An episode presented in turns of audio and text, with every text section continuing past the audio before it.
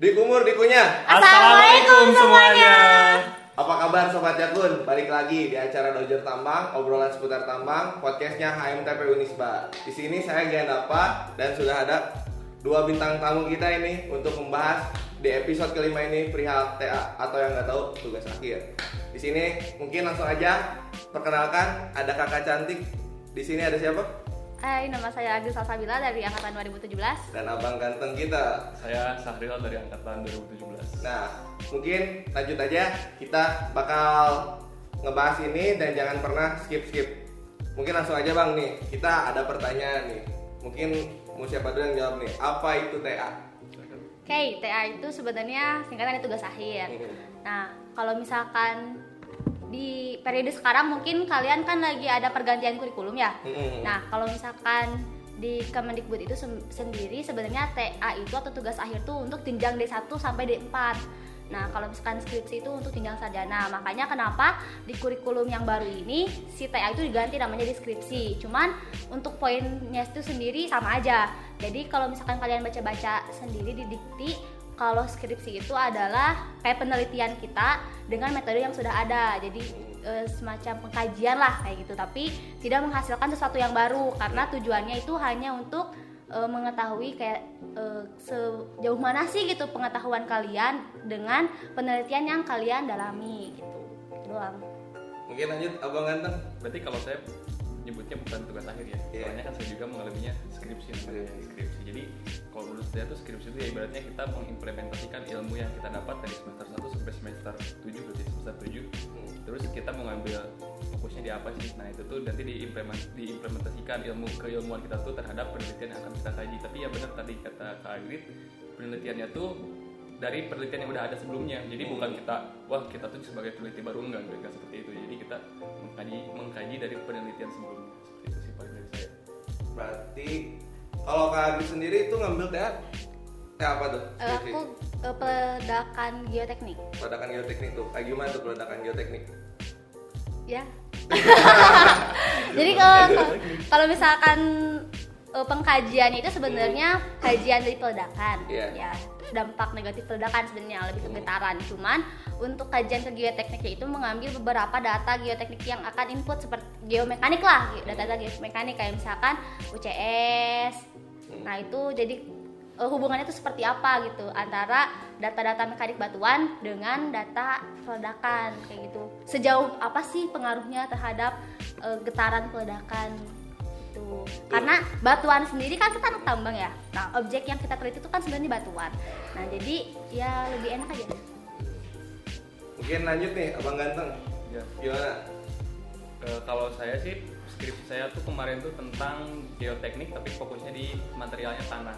Ya meskipun saya bukan di fokusnya di perusahaan tambang atau di tentang ketang- tambang ya. Jadi saya tuh di penelitian saya tuh geoteknik tentang tanah terus memakai be- beban bangunan dan itu tuh bisa digunakan di di tambang. Jadi sebenarnya skripsi saya tuh fokusnya kalau di di utamanya gitu dari dari teknik sipil tapi bisa diterapkan di teknik pertambangan soalnya kan di teknik pertambangan juga seperti ada ada mesh dan lain sebagainya kita bisa bisa tahu si beban bangunan itu seperti apa gitu, gitu sih kalau skripsi saya Hmm. sederhana sih Nah, buat sobat jakun siapa tahu yang mau TA peledakan geoteknik sama apa bang?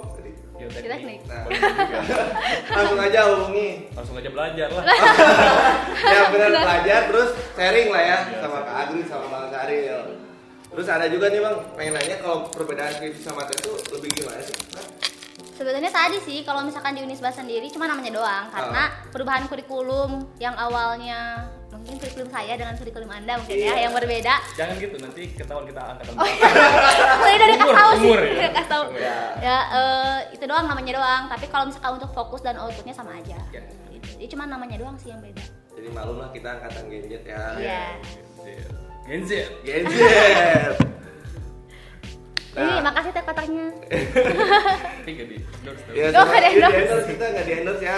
Mungkin Tuh, teh kotak bisa endorse kita Oh, untuk episode juta. selanjutnya. Iya, satu juta subscriber sponsor teh kotak.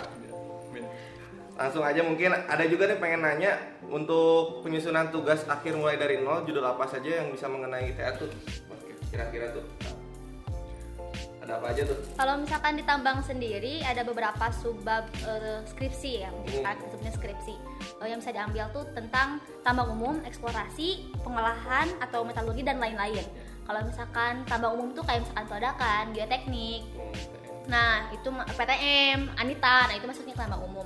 Kalau misalkan eksplorasi itu ya eh, yang membahas tentang eksplorasi kayak misalkan estimasi, estimasi baik itu sumber daya ataupun cadangan, perhitungan ya met- eh, perhitungan sumber daya cadangan dengan metode-metode yang amat sangat banyak. Terus pengolahan ya tau lah ya, entah itu crushing plan, terus mungkin metalurgi, entah itu pemurnian emas dan lain sebagainya dan lain-lain kayak korosi, terus apa lagi ya? Eh, hidro hidro hidrogeologi gitu gitu Itu juga apa energi terbarukan. nah jadi terbarukan gitu cerdas juga ya Iya. baru ambil kayak mata kuliahnya ya jadi masih inget Ada tambahan buat abang Ganten? Apa tadi pertanyaannya Eh, kita ulang Subab, ya. subab. Ya, penyusunan tugas akhir mulai dari nol, judul apa saja yang bisa mengenai TA? Oh, kalau misalnya penyusunan tugas akhir dari nol sebenarnya kan eh, saya balik dulu balik dulu bahas ke awal. Jadi kalau misalnya kita mau ngambil skripsi kan harusnya apa yang ingin kita ambil ya. Jadi jangan jangan misalnya aduh teman saya ambil PTM nih, ah saya juga ambil PTM ah biar bisa diskusi bareng sebenarnya bukan seperti itu. Tapi kita dari awal sampai dari semester awal sampai semester akhir ini, aduh saya tuh fokusnya pengen di ini nih. Ya udah, kamu ambil aja itu jangan jangan memikir, memikirkan bahwa aduh nanti pembimbingnya ini, aduh nanti saya Harus gini, Iya, harus gitu. ah, jangan memikirkan itu. Jadi benar-benar apa yang kalian senangi, apa apa yang kalian sukai, ya itu pasti pasti mudah. Mau dari nol, mau dari berapapun mudah. Itu sih kalau.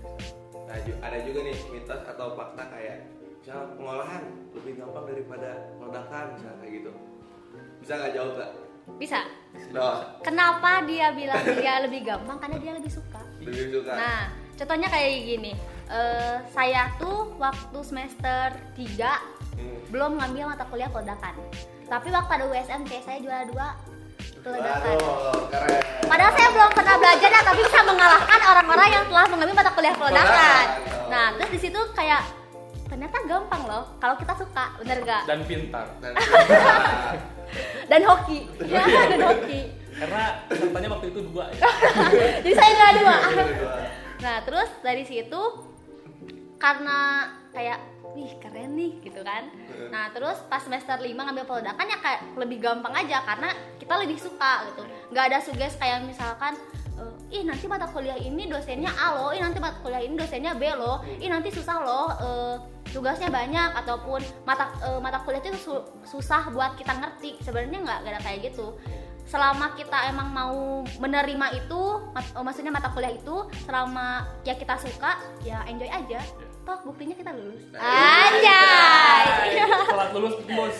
Eh? Iya, setelah lulus. lulus Yang penting lulus. Terus, terus ada teman bang, gimana? ya kalau dari saya itu sih sebenarnya kan balik lagi bahwa kita tuh harus menyelesaikan apa yang kita sukai dulu Hmm. sukai dan senangi. Kalau misalnya kita melakukan sesuatu karena keterpaksaan ya output akhirnya pun meskipun kita selesai akhirnya kita tuh kayak gak bakal "Duh, udah saya gak, gak suka sama ini nih jadi kayak ya udah kita terpaksa itu kayak gitu. Apalagi skripsi kalau disuruh sama orang tua itu bahaya. Kenapa tuh? ya gak ada lah. Masa? Terus ini juga nih kan katanya ada nih, ah saya mah kayaknya kayaknya ini Hmm. gak mau gak mau sama dosen ini biar gak pakai sama dosen ini. Iya. Nah, tanggapan abang sama kakak nih kayak gimana nih? sebenarnya kalau kita kita eh, banyak sih ya kenapa eh, hal kenapa kita sebut susah ataupun gampang itu ada dua dua faktor yang pertama karena kita tidak mengerti materinya jadi lebih ke pemahaman lah ya yang kedua adalah jenjang waktu misalkan eh, saya bimbingan skripsi lima bulan misalkan terus dia bilang anjir susah gitu. Padahal dia datang ke dosennya dua bulan sekali. Nah. Ada kayak gitu. Tapi dia ngeluh kok susah sih skripsi? gitu. Padahal emang dianya aja kayak apa ya nggak nggak optimis lah buat mengejar gitu. Ada juga kayak misalkan dia ngambil sesuatu karena dia tadi minatnya karena temennya. Kayak misalkan anjir temen aing influencer gitu. ya temen aing PTM nih. Atau afiliator dia. sejadi temen aing PTM nih. Kenapa nggak aku juga ikut PTM biar nanti ada teman diskusi? Nah ternyata teman kita ngambil PTM karena dia sudah paham dan dia minat terhadap itu. Sedangkan kita tidak minat tapi kita cuman nanti bisa ada temen nyontek nih gitu. Excelnya udah ada formulanya nih tinggal ganti angka. Oh, tim Kopas. tim kopas. Dan itu akan menyulitkan dia sendiri. Ak- akhirnya dia bilang susah karena ternyata dia tidak minat dia tidak paham dan dia kepaksa gitu temannya lebih maju yang ada kok mana ninggalin aing depresi nangis gitu nggak beres-beres skripsinya kayak gitu Terus midlife crisis kan ya. ya ada yang bunuh diri juga sih meskipun meskipun teman kita alhamdulillah Belum ada. ah jangan jangan jangan Ada tambahan nih bang? ya kalau menurut saya tuh kan tantangan tuh harus dihadapi Oh, iya. kalau misalnya ya apa- apalagi kan teknik pertambangan nih 97% tuh laki-laki. Ya masa takut dalam hal takut takut dalam memilih dosen pembimbing menurut saya tuh ya ngapain kamu kuliah di sini gitu. Hmm.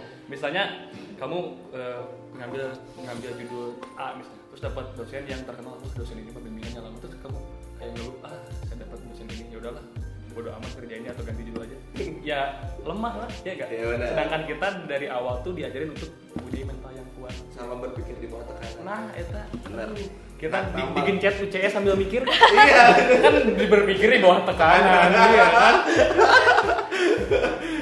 ya gak gitu juga ya gitu lah ya Paling ada juga nih pertanyaan selanjutnya. Bagaimana kita untuk mendapatkan dosen pembimbing? Apakah dengan cara dipilih oleh prodi atau kita yang memilih? kita yang memilih kayak take me out ya Jadi Iya. gimana tuh? Oke mungkin dari awal mungkin ya Hmm. jadi kalau misalkan kita mau ngajuin skripsi itu jadi kan kita harus sebenarnya syaratnya dulu ada syaratnya buat kita Nah. skripsi Iya. syaratnya itu IPK di atas 2 terus pengambilan SKS minimal 139 139 SKS harus udah diambil Hmm. dengan syarat ini nggak tahu ya ini waktu pedoman penyusunan skripsi waktu saya bang? Kalau dari saya ya itu. Kalau karena kita tuh kan dibagi-bagi ada yang tadi tambang umum eksplorasi pengolahan dan juga da- dan lain-lain. Ya dosen pembimbingnya juga pasti berkaitan dengan hal tersebut jadi gak mungkin tadi benar kata kak Grit misalnya kita ngambil A tiba-tiba dapat B gitu kan ya gak mungkin. Tapi kalau pembimbing dua ya berbeda juga gak apa-apa. Nah terus mungkin tambahannya kalau pembimbing dua tuh tidak harus selalu dari kampus. Nah biasanya bisa dari dari SDM terus dari dari apa SDMBP hal seperti itu bisa biasanya dosen pembimbing satunya dari kita nih dari dari kampus kita pembimbing duanya dari dari luar juga bisa itu penelitian penelitian seperti itu banyak, sudah banyak dilakukan tapi Nah, biasanya bisa juga spoiler spoiler dosen pembimbing tuh kalau misalkan penelitian dosen tersebut nah misalkan Hmm. kamu ngambil eh, ikutan penelitian dosen A Iya. nah pasti dosen A yang jadi pembimbingnya karena itu adalah penelitian dia Iya. gitu Berarti itu sangat sangat membantu sih menurut- Sangat menurut saya membantu. Bantu. Berarti kesimpulannya dipilih ya? Dipilihkan. ya Dipilihkan. diplotkan Oh, sih diplotkan Ya. sesuai dosen yang Yang- yang Expert. Ya, yang punya basic itu ya. Oke. Berarti lanjut ke ini nih. Nah, ada nih pertanyaan. Hal apa saja yang perlu disiapkan dan di, dan perlu diperhatikan sebelum tugas akhir? berarti yang tadi dijawab, dijawab yang tadi kata Kak Agri sih yang eh, pengambilan SKS-nya udah memenuhi atau tidak terus IPK-nya sudah memenuhi atau tidak. Terus apa lagi tadi? Ya harus pertamanya sih harus tahu dulu bahwa kalian tuh semester akhir gitu. Kan masa dari semester satu saya langsung skripsi pak gitu. Nggak bisa. Ngambil tes semester 5 nggak bisa. bisa kalau yang pertama mungkin syaratnya dulu ya yang tadi syaratnya sudah terpenuhi. Terus yang kedua mungkin eh, dia harus mempersiapkan juga dengan TA eh, dengan skripsi yang dia mau ambil data-data apa aja yang harus dia siap yang harus nanti diambil di lapangan. Jangan sampai eh, dia udah mempersiapkan nih dan udah ke lapangan pas pulang-pulang lah datanya mana? Lah data kurang ini dan data datanya kurang bla bla bla kan itu kan repot juga ya. Iya. jadi ada prinsip mendingan kelebihan data dibanding kekurangan. Katanya gitu. Ah karena di sini tidak ada geomagic Ya. tidak ada data buatan karena itu harus real gitu Nah itu terus paling kan kalau misalnya di, di kita ya ada seminar kalau misalnya di kurikulum yang baru ada seminar proposal ya Hmm. sempro. Nah kita kan buat proposal ini mungkin dari apa ya kelemahan dari kita. Kita tuh sering kali minta proposal ke ke atau ke siapa gitu ya. Terus tiba-tiba pakai aja. Kita tuh harusnya kan tahu dulu nih ketika kita ngambil judul A, Hmm. proposal tuh harus kita buat nih. terus data yang kita butuhkan tuh apa aja kita harus tahu. Jadi sehingga kita ke lapangan tuh benar-benar ya udah orientasi cuma sehari lah. Ini jangan jangan jangan sampai kita dikasih waktu tugas eh, dikasih waktu skripsi dua bulan misalnya. Orientasinya sebulan setengah ya gak boleh gitu. Jadi kita harus benar-benar tahu isi proposal kita apa data yang mau kita ambil apa sehingga kita bisa mempersiapkan skripsi kita tuh dengan matang dan nanti output dari lapangan benar-benar data mencukupi langsung olah data langsung sidang. Sidang tilang ya kan harus bimbingan dulu. Iya, iya, Skripsi. Berarti itu secara akademik kan? Ya. Kalau secara mental, dulu kakak nyiapinnya kayak gimana? Oke, secara mental. Iya, mental kan. dulu ya dulu ya Karena kebetulan data skripsi saya itu adalah data kerja praktek, jadi saya itu melanjutkan. Jadi data, data kerja praktek saya saya olah buat kebutuhan kerja praktek dan saya teliti lebih dalam untuk kebutuhan data skripsi. Nah, kalau misalkan misalkan secara mental ya, Hmm. Kebetulan waktu itu saya masih punya partner. Aja masih punya partner jadi masih biasa aja sih. Karena kan saya batik lapangan berdua gitu ya. Cuman yang dirasain itu kalau misalkan sebelum lapangan sebenarnya enjoy enjoy aja. Karena ya di lapangan lebih ke healing healing sih. Hmm. lebih enjoy gitu. Nggak nggak nggak usah dibawa nggak usah dibawa stres Stres ya? nah setelahnya stres. Ngolah data sambil nangis eh, bikin draft sampai gak makan. Ya, ya Bulan masa masa puasa, ya bulan puasa. Masa ngerjain draft sampai adalah gitu ya. Pokoknya ya jadi sebenarnya stres cuman saya bisa kok. Iya. ya anjay. Mental disorder dari kakak. pokoknya oh, tapi untungnya tuh enaknya tuh kalau misalkan di angkatan di angkatan 17 nih ya mungkin angkatan-angkatan lain juga sama. Kalau di 17 itu setiap minggu tuh kita selalu ada eh, ngezoom gitu. Hmm. ngezoom terus kayak misalkan kamu sampai mana nih? Gitu. Karena kan waktu masih online kan Iya, masih iya. masih susah lah buat ketemu langsung. Hmm. jadi kayak sharing-sharing. Kayak misalkan yang PTM nih yang PTM kan pasti banyak nih beberapa orang yang ngambil PTM meskipun di tempat yang berbeda ataupun beberapa menggunakan metode yang berbeda. Cuman mereka pasti diskusi kayak "Eh, ini gimana sih? Ini gimana sih? Ini gimana sih? Gitu. Jadi se- dalam satu angkatan tuh di 17 tuh kita diskusi oh data aku kayak gini udah bener belum sih? Oh ngolahnya kayak gini udah bener enggak sih gitu. Karena kerasa ngerjain sendiri tuh wah gila sih stresnya gitu. Pas ngerjain bareng-bareng kayak oh iya enak enjoy. Mungkin ke, lihat teman kita lebih menderita mungkin ya kayak aku stres eh teman lain lebih menderita nih gitu. Tapi enggak sih ya enak sih. Rame. Ya? Rame bareng. Together we are stronger kan. Yo, i- intinya kalau di tambang mah ya biar biar gak stres ya harus bareng-bareng gitu Bareng-bareng. ya kalian juga sering berbicara ketika praktikum misalnya waduh biologi itu berat ya nyatanya kan biologi berat ketika dilakukan dengan ber- bersama-sama Hmm. selesai juga kan ya skripsi juga maksudnya bukan ngerjainnya bareng-bareng tapi ngerjainnya secara bersamaan saling sharing saling saling semangat tidak dan gak geli gitu misalnya Gian gitu ya, ke, ke Pian misalnya kan kan dekat banget gitu ya Iya. terus dia Pian semangat ya gitu Gak apa-apa itu kan saling menguatkan mental gitu. Iya. Sebatas teman kan tapi sebatas teman. Gak lebih ya. teman skripsi Teman skripsi. eh Lanjut aja ya kak. Ada pertanyaan nih. Untuk tugas akhir apakah nanti bidang yang kita ambil akan tetap sesuai dengan setelah lulus atau saat kerja? Sebagai contoh jika kita ambil TA di batubara, apakah tetap di batubara atau bisa di bidang lain?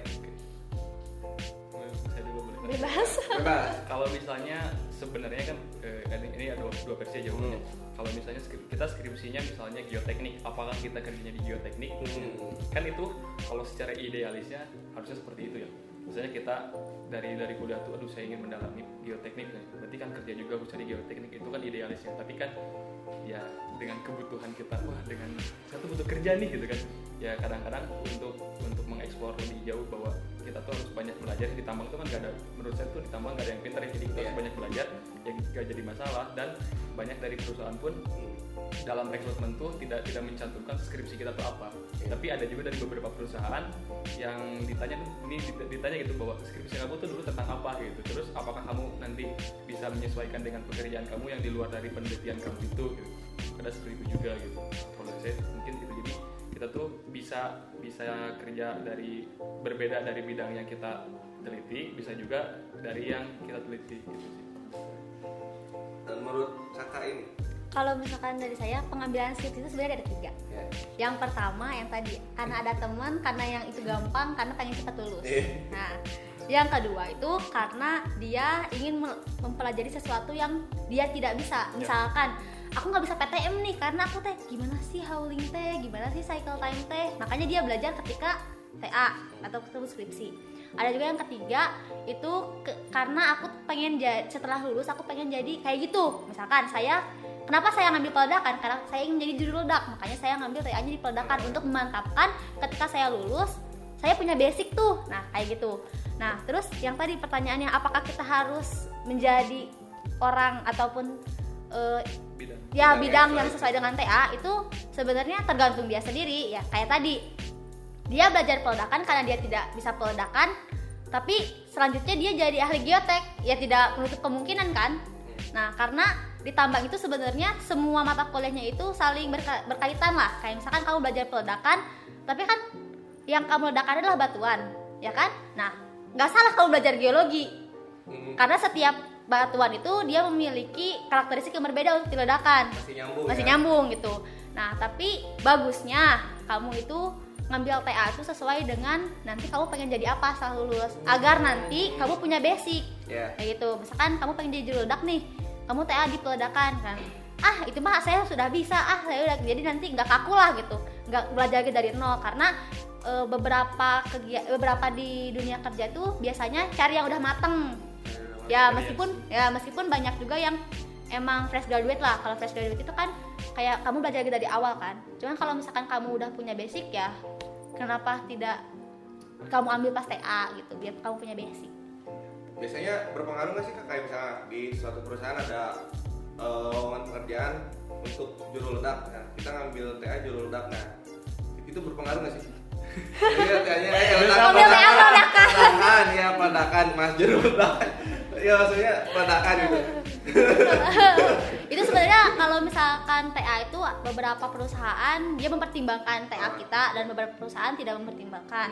Nah, jadi sebenarnya gini, kalau misalkan kamu ngambil TA tentang peledakan, Iya. kebetulan dia open recruitment untuk eh, junior peledakan misalkan, tapi ternyata basic kamu tuh kamu tuh nggak ada apa-apanya kayak misalkan kamu ke lapangan ternyata kamu tuh nggak bisa apa-apa dan kamu tuh cuman karena disuruh doang kayak misalkan kamu ngambil data bardan nih ngambil data spasi dan ternyata kamu teh pas ditanya sama si HR ataupun sama si user pas open recruitment kamu tuh nggak bisa gitu ngerti gak? Ngerti? ya gitu jadi sebenarnya ya kamu TA makanya itu harus memaksimalkan gitu.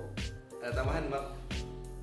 Ya itu sih kalau misalnya kalau misalnya ingin ingin sesuai dengan bidang bidang pekerjaan kita tuh ingin sesuai dengan skripsi kita ya harus harus benar-benar harus benar-benar bahwa kita tuh harus mendalami ya mendalami begitu dalam gitu. Terus ketika mencari kerja ya udah cari kerjanya fokus di bidang yang kita tek- tekuni aja. Kalau misalnya pengen beralih beralih dari bidang yang kita tekuni ya gak apa-apa. Dan banyak juga sih perusahaan yang tidak mempertimbangkan skripsi kita biasanya tuh judul skripsi itu di di interview ya di interview HR atau itu terus kita tanya dulu gitu skripsi kamu apa? Gitu itu aja sih nggak nggak terlalu jauh. Nanti paling ditanyanya "Eh, nanti kerjanya tuh di bidang di bidang yang bukan kamu tekuni nih apa kamu siap atau enggak mungkin pengetahuan kamu sejauh mana tentang tentang bidang ini nih gitu doang sih. bidang yang dilamar. Misalkan kayak bang Syahril dia kan geotek tapi misalkan ngelamar peledakan nah pasti eh, TA-nya kayak misalkan nggak nggak terlalu dibahas tapi si peledakannya langsung ditanyain langsung ke Syahril kamu tahu tak sejauh mana peledakannya? Gitu.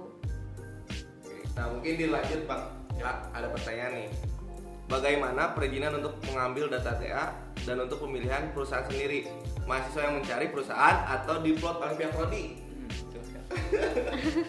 tahu ya pokoknya setelah kita syaratnya udah terpenuhi nih kita kan eh, ke poli dosen dulu. Ada form yang harus diisi setelah itu kita ke koordinator skripsi Ya. bawa draft terus dia ngupload pembimbing proposal kita bimbingan proposal terus sidang proposal. Ya kalau sekarang ada sidang proposal kan. Nah habis itu baru revisi lagi sedikit baru kalau udah siap nih kata pembimbing kamu udah siap ke lapangan udah paham nih antara data apa aja yang harus diambil nanti apa yang harus diolah dan apa output akhirnya baru nanti kita ke koordinator skripsi lagi. Kalau misalkan pak saya sudah selesai eh, bimbingan proposal.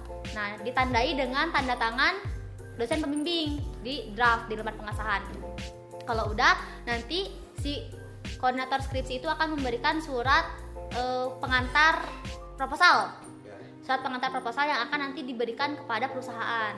Nah tadi pertanyaannya apakah kita mencari sendiri ataupun dari Prodi. di prodi sebenarnya ada dua. Yang pertama kita mencari sendiri.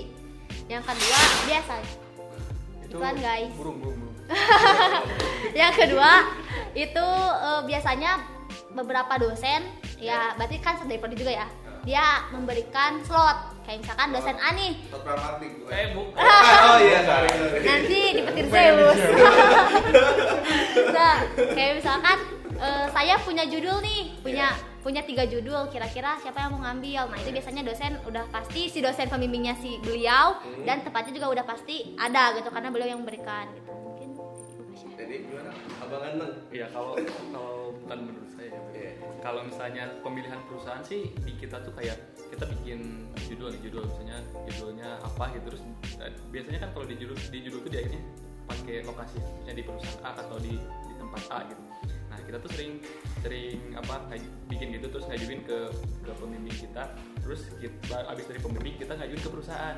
Tiba-tiba dari perusahaan tuh kayak oh mohon maaf nih kita gak bisa gak bisa nerima buat skripsi. Hmm. Kita harus ganti lagi perusahaan yang ribetnya di kita tuh seperti itu. Jadi harusnya baiknya mah ya ada ada hubungan antara prodi dan juga himpunan nih. Kayak melis nih bahwa senior kita tuh ada di di, di Oh. perusahaan apa aja sih. Ah. jadi ke depannya tuh akhirnya bahwa ini ada adik tingkat nih yang mau skripsi di sini. Ya udah nih perusahaan ini kosong perusahaan ini kosong. Nah di kita tuh belum buatnya seperti itu. Jadi harusnya ya antara mahasiswa prodi dan juga himpunan tuh saling bagus lah ikatannya gitu kan jangan jangan saling ya, lanjut Padahal banyak kan Banyak. dari lulusan kita tuh yang sukses di perusahaan perusahaan Ya. besar dan mungkin dan kita yang nggak taunya gitu. ya mungkin karena database kita yang kurangnya sih jadi mungkin kalau misalnya database yang lengkap tuh nanti mempermudah mempermudah adik-adik Akses. ya akses kita kita nantinya akan mengambil skripsi di perusahaan A perusahaan B perusahaan C seperti itu sih Berarti ya jadi pemilihan mohon maaf ya jadi pemilihan perusahaan tuh terkadang kita yang memilih gitu. jadi keinginan kita kita pengen skripsi di A di B di C tapi kan kita harus tahu dulu nih di perusahaan itu ada siapa perusahaan ini ada siapa perusahaan ini ada siapa seperti itu Jadi biasanya kan kalau misalnya ada ada alumni atau ya ada rekan kita lah di suatu perusahaan itu akan mempermudah kita masuk ke perusahaan tersebut untuk skripsi ya iya. Ada yang mengarahkan itu. Itu gimana? biasanya perizinannya dibantu Iya. ya dibantu karena sebenarnya ada batasnya juga dari kita pengajuan itu batas sebulan setengah. Jadi misalkan sampai kita ngajuin ke perusahaan A nih. Nah dari perusahaan A tidak memberikan jawaban selama satu bulan setengah kita bisa TA atau nggak di sana atau skripsi di sana itu kita harus ada langsung ganti tempat. Harusnya. Nah, itu. Sedangkan untuk satu periode satu periode aja itu kan bukan satu dua orang kan yang melakukan skripsi itu ada banyak kan. Dan eh, harus judul yang berbeda gitu. Jadi misalkan dari satu perusahaan kan nggak semua langsung 10 orang nih ngambil masuk ke sana kan nggak mungkin kan. Jadi satu perusahaan tuh biasanya cuma nerima satu ataupun dua gitu. Dengan jumlah eh, mahasiswa yang skripsi itu misalkan anggaplah 40 orang 40 orang berarti kalau misalkan tiap perusahaan cuma ambil dua berarti kita butuh 20 perusahaan kan Iya. Nah itu jadi kadang kita aku mau ngambil peledakan ah di A. Ih ternyata teman saya sudah di, udah di sana gitu. Ih ternyata abang ini udah di sini. Oh ternyata kakak ini udah di sini gitu. Kadang kayak gitu sih. Ya. Makanya muter lagi nyari lagi perusahaan. Lagi, nyari lagi. Berarti bisa disimpulkan lebih bagus lebih bagus kita udah database punya database kita mau kayak apa perusahaan mana gitu. Iya gitu. Mungkin harus ada the power of relation ya dan connection intinya mah. nanti hubungi saya aja Oke siap. nah mungkin ini ada pertanyaan lagi bang. Apa keluh kesah dari abang dan kakak ini dalam penyusunan TA dan apakah ada tips atau motivasi bagi kita untuk di kemudian hari ini? Kesulitannya ya. Ya Sebenarnya ke kesannya itu dari diri sendiri sih benar. Eh, sebelumnya nih sebelum saya ngambil skripsi itu kan banyak tuh kating-kating yang kayak mengeluh kayak di sosmed lah ya kayak Iya. eh, kok, su- kok susah gitu ya padahal padahal kan ya saya yang secara saat itu masih mengerjakan praktikum kayak enjoy enjoy aja ah bikin bikin laporan kayak masih santai-santai gitu ternyata setelah saya skripsi males sih lebih ke kenapa dia nggak kenapa skripsi itu nggak selesai selesai karena nggak dikerjain kerjain kayak jenuh banget jenuh. Ngerjain skripsi itu capek gitu. Nah setelah itu tuh setelah saya lulus saya saya baru mengetahui kalau misalkan ngerjain skripsi itu emang ada fase-fasenya. Yang pertama fase semangat setelah di lapangan. Itu masih menggebu-gebu wah se- sebulan selesai nih draft saya itu masih dalam fase-fase semangat lah ya. Ya. setelah itu fase di mana ah nyantai tinggal dikit lagi. Fase yang ketiga ternyata pengolahan datanya salah nih. Nah, nah kalau misalkan pengolahan datanya salah otomatis tadi draftnya harus revisi lagi kan? lagi. nah di situ. Udah mulai capek nih mulai jenuh. Di fase keempat mungkin ngerasa kayak aduh kayaknya nggak akan selesai deh. Aduh capek deh. Wah overthinking lah ya. Udah mah sendiri gitu ya. Kalau ada kelas ada sendiri. Terus tidak ada yang menyemangati gitu. Tidak ada yang menemani. tidak ada yang menemani. Sebenarnya ada aja Ada, pasti. ada. pasti teman-teman kayak udah kamu pasti selesai kok semangat. Cuman da- dalam hati kayak kamu so tahu banget sih ini kan kerja gitu kan. Jadi sebenarnya lebih kenyalahin diri sendiri sih. Terus fase yang kelima fase di mana kayak ternyata gini doang loh kok dari kemarin nggak selesai selesai gitu. Dan di, di situ mungkin fase yang paling hebatnya itu dua hari beres ya. Bener gak sih? Ngerjain draft ngerjain pengolahan data kayak cepat banget dan ih ternyata gini doang kok dari ya? iya kok dari kemarin ngeluh terus sih? Kok dari kemarin so-soan minta perhatian caper dan lain sebagainya biar orang-orang menyemangati? Padahal gini doang loh. Dan di situ fase kayak oh ya beres bimbingan lulus beres gitu. Jadi tapi fase ini tuh pasti dilewatin gitu. Ya mungkin teman soalnya teman-teman saya juga curhat ya. Iya. Jadi fase itu pasti dilewatin. Dan fase yang paling lamanya itu yaitu tadi fase di mana pengolahan datanya salah dan kita tuh kayak hopeless gitu. Udah nggak akan selesai ini mah. Dan biasanya kita mencari teman yang sama.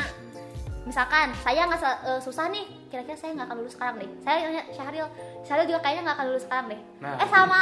Ah ya udahlah kita tahun depan aja lah. Nah biasanya kayak Nah. gitu. Itu kan sebenarnya hal yang salah ya. Dima- toxic gitu Ini toxic ya. harusnya eh, malah oh kamu belum selesai ayo dibantu gitu. Ayo kerjain kerjain bareng-bareng biar lulus bareng-bareng gitu. Ini mah ya bareng-bareng juga sih tapi tahun depan kan salah ya Salah ya. maksudnya sekarang gitu. Kompak toxic. Iya, kompak ada ada satu fase yang yang ketinggalan Kak Agri Apa? Pas ciri khas anak tambang di tambang Unisba ya ciri khas anak tambang Unisba itu satu fase pertamanya itu sebelum memasuki fase semangat tuh satu yang pertama itu dia memposting ininya cover skripsinya nah, ini fase-fase sombong Iya. dia memfoto cover skripsinya tapi tidak dikerjakan Iya, iya. gitu gitu jadi seolah-olah wah saya sedang skripsi saya bentar lagi lulus padahal belum dikerjakan jadi ada fase sombong terus fase semangat ya gitu. terus mungkin kalau dari saya eh, apa menyimpulkan apa yang dari tadi kata Kak Agrit skripsi yang baik itu bukan skripsi yang berdasarkan judul atau pembimbing tapi skripsi yang baik itu skripsi yang selesai. Itu quote of the day ya. Yeah. bereskan skripsimu atau kau jadi donatur kampus Nah, mungkin ada juga nih pertanyaan yang pengen waduh dalam hati. Jadi asli Kamba, kenapa nih? Kenapa bagaimana yang emang skripsi itu telat atau gimana? Dipersulit atau ada masalah? Gimana tuh menurut abang dan kakak? dari yang telat dulu aja Iya, iya. jadi for your information mungkin dari yang telat. tidak ini dulu Oh, iya, yang boleh. tidak merasakan dulu Oh. ya belum jadi biar lebih impas gitu gimana Nah, kalau misalkan dari saya kali ya, Iya. kalau misalkan dari saya mah Sudut alham- pandang berarti ya? ya dari sudut pandang. Alhamdulillah ya nggak merasa kesulitan sih ya. Hmm. Mungkin karena ya saya juga paham tentang skripsi saya, terus saya dari awal juga pengen ambil skripsi itu, jadi lagi enjoy enjoynya. Cuman mungkin kalau dulu sih ada kerja praktek ya, dulu ada kerja praktek. Nah di, di kerja praktek itu saya mengalami kesulitan. Nah mungkin sedikit cerita nih ya Waktu kerja praktek itu Saya kan ada berdua kan kerja praktek Hmm. Nah pembimbing pembimbing saya tuh eh, Enak banget lah Enak gitu ya pembimbing proposal saya Dan pembimbing itu tuh untuk Ternyata untuk partner saya Nah ternyata. Dan saya mendapatkan dosen yang Notabene itu orang-orang pada bilang Ih pasti lama Ih pasti nggak, nggak akan lulus tepat waktu Ih pasti gitu Jadi yang pertama kali saya mendapatkan surat Kalau pembimbing saya itu tuh Saya nangis dulu. Jadi bukannya Kan harusnya chat dosennya ya. Pas saya mau bimbingan Bu saya mau bimbingan ini enggak Nangis dulu. Tiga hari. Kayak bener-bener meratapi surat itu. Kok bisa sih? Ya. kok bisa sih dosennya? Wah dan ya dan siapa tuh? jangan. Enak kan? Untuk bapak lihat aja bimbingan KP saya pak. Nah jadi nangis dulu. Dan ternyata kenapa orang-orang bisa lama? Mungkin dari sudut pandang saya ya. Eh, kenapa orang-orang bisa lama? Kenapa orang-orang bisa ngerasa sulit? Karena faktor lingkungan. Orang-orang yang bilang kayak kamu bimbingan sama dosen. Ini tuh lama loh. Kamu nggak akan lulus 4 tahun loh. Kamu nggak akan selesai selama sebulan loh. Dan ternyata saya cuman dari tapi emang ada ya ada senior yang emang dia tuh rajin banget. Dia 23 kali bimbingan belum tanda tangan kerja prakteknya. Saya cuma tujuh kali. Lima kali lima kalinya bimbingan dua kalinya cuma ngebenerin draft.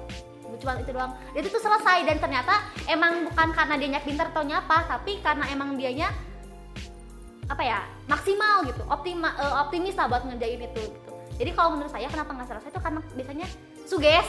Ya Oke. ya suges kalau gimana? Kalau dari saya sih selain ya pertama tuh kan pasti dari diri sendiri dulu ya. Kadang dari diri sendiri tuh kayak aduh kita males ngerjain ini aduh kita tuh eh, misalnya dari dosen pembimbing tuh kamu harusnya gini sedangkan ya, misalnya keilmuan kita tuh belum sampai ke sini nih jadi kayak aduh males deh. Ya udahlah nanti aja bimbingannya. Nah sering kali kita mengundur-undurkan bimbingan tuh gak kerasa aja. Udah sekali ke bimbingan tuh kan biasanya seminggu nih dua kali ke bimbingan dua minggu tiga tiba-tiba kan tujuh kali ke bimbingan udah dua bulan kan Kayak gitu. Banyaknya tuh hal yang seperti itu.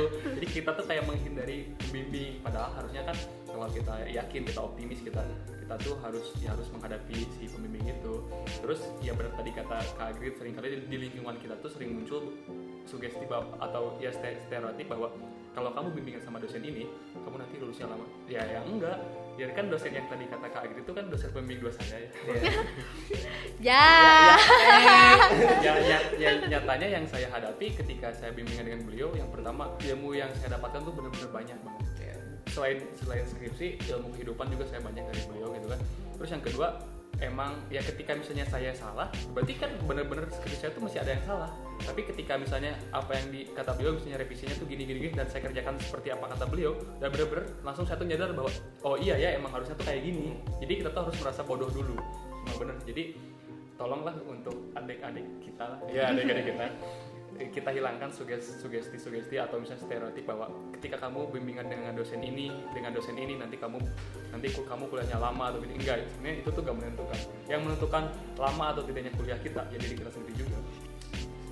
Ya. Tapi biasanya buat revisi sampai 33 kali itu yang direvisi itu apa sih? itu mah wiridan juga Sebenarnya ternyata, jadi kalau misalkan e, beberapa dosen tuh kalau ada yang kayak misalkan kamu salah nih, harusnya kayak gini. Nah, ada juga yang kamu salah nih. Nah, coba harusnya kayak gimana? Nah. Ada yang kayak gitu. Nah, itu yang bikin dia lama. Jadi ternyata antara konsep dia dan konsep si dosennya itu nggak ketemu.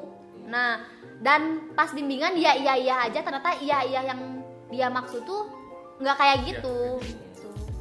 Makanya pas bimbingan tuh salah lagi, salah lagi gitu dan dosen juga kayak jenuh gak sih kayak misalkan kamu tuh salah terus di hal yang sama Nah, gitu.